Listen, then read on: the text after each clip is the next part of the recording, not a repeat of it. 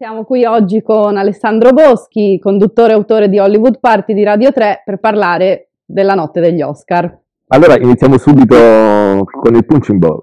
Partiamo. Perché la cosa più importante è stata questa esternazione, diciamo, di, di, Will Smith che per difendere l'onore della, della moglie, che era stata presa in giro sulla sua malattia sovralopecia, ha colpito al volto Chris Rock. Molti hanno pensato che fosse una cosa organizzata. Io non... Ti dirò, l'ho pensato anch'io all'inizio. No, perché era fatta troppo male. Mm.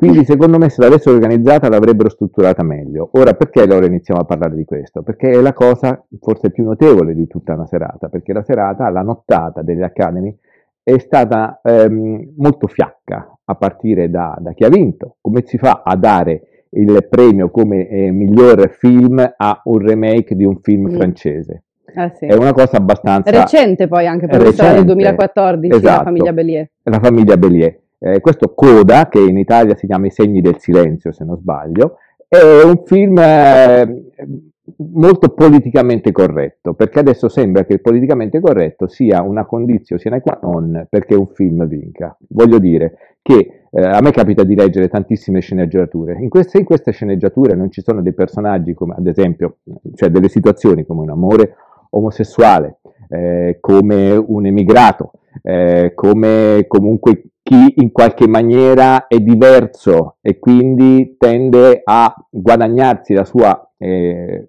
parità eh, sociale, non si scrivono più sceneggiature di questo genere. Io credo che questo sia un uso, mi piace definirlo, contundente del politicamente corretto. So che negli Stati Uniti è un po' diverso, perché negli Stati Uniti visto che ci sono non so quanti milioni di uomini armati e donne armate, se non ci fosse questo politicamente corretto probabilmente le cose andrebbero un po' peggio. Quindi diciamo che è una sorta di regola. Da noi è un po' un abito mentale e credo che questo abito mentale al cinema in generale non faccia bene. L'Italia eh, aveva tre candidature, la più importante naturalmente era quella di Paolo Sorrentino per È stata la mano di Dio, che era un film molto autobiografico. Mi è stato chiesto perché non ha vinto Sorrentino. Non ha vinto nessuno degli italiani candidati. Nessuno poi. degli italiani candidati. Secondo me ehm, Sorrentino non ha, perché, non ha, vinto perché, nonostante a me sia piaciuto tantissimo, eh, non era il film che gli americani si aspettano dagli italiani. Perché a loro ci vedono in un certo modo, basta vedere la, la, la grande bellezza che in qualche maniera richiamava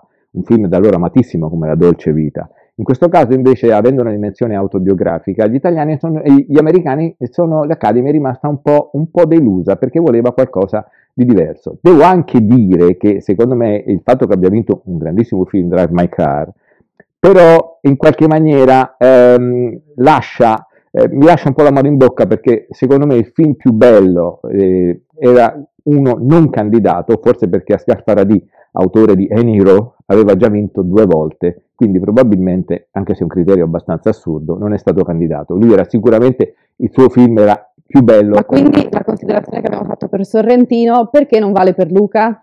Ma il film di Enrico Casarosa, intanto, secondo me, ha fatto tantissimo ad arrivare nella selezione finale. Aveva avuto comunque la possibilità di, di vincere l'Oscar, che invece, come sappiamo, ha vinto Incanto. Allora, perché ha vinto Incanto e non ha vinto Luca?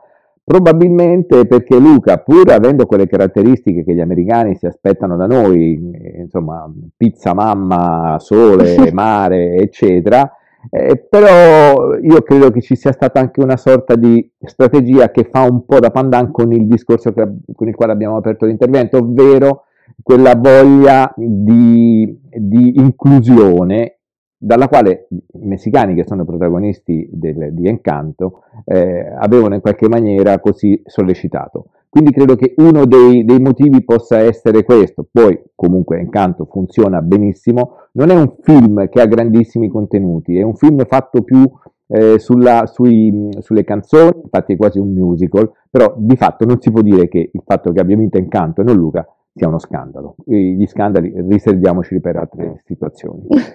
Va bene, tipo quella di Will Smith. Esatto. Cosa ne pensi di, quindi di questa edizione degli Oscar 2022 che era diciamo il grande ritorno dopo i due anni di pandemia?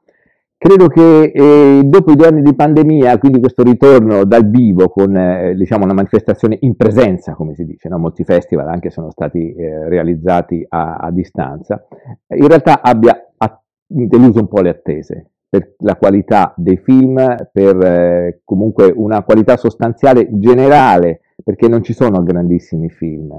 Eh, come dicevamo prima, il fatto che abbia vinto un remake di un film francese di, di, di pochi anni fa è la, è la più grande dimostrazione.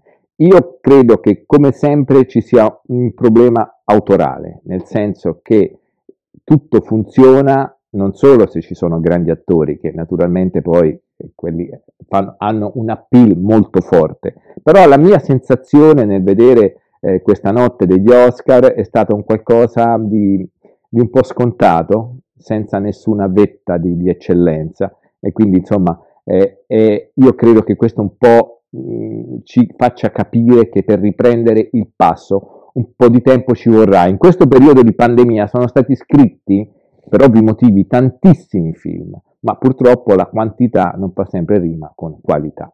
Diciamo che quindi l'unica performance straordinaria di questi Oscar è stata quella di Will Smith e non ci riferiamo ovviamente alla vittoria della sua statuetta. Beh, in effetti è quella di cui tutti parlano. Io ripeto, eh, secondo me se una notte del genere Oscar ha bisogno fare audience, comunque per attirare l'attenzione di un episodio del genere, vuol dire che tutto il resto era davvero sottotono. Va bene Alessandro, io ti ringrazio per questo primo appuntamento col podcast del Centro Studi Americani sul cinema.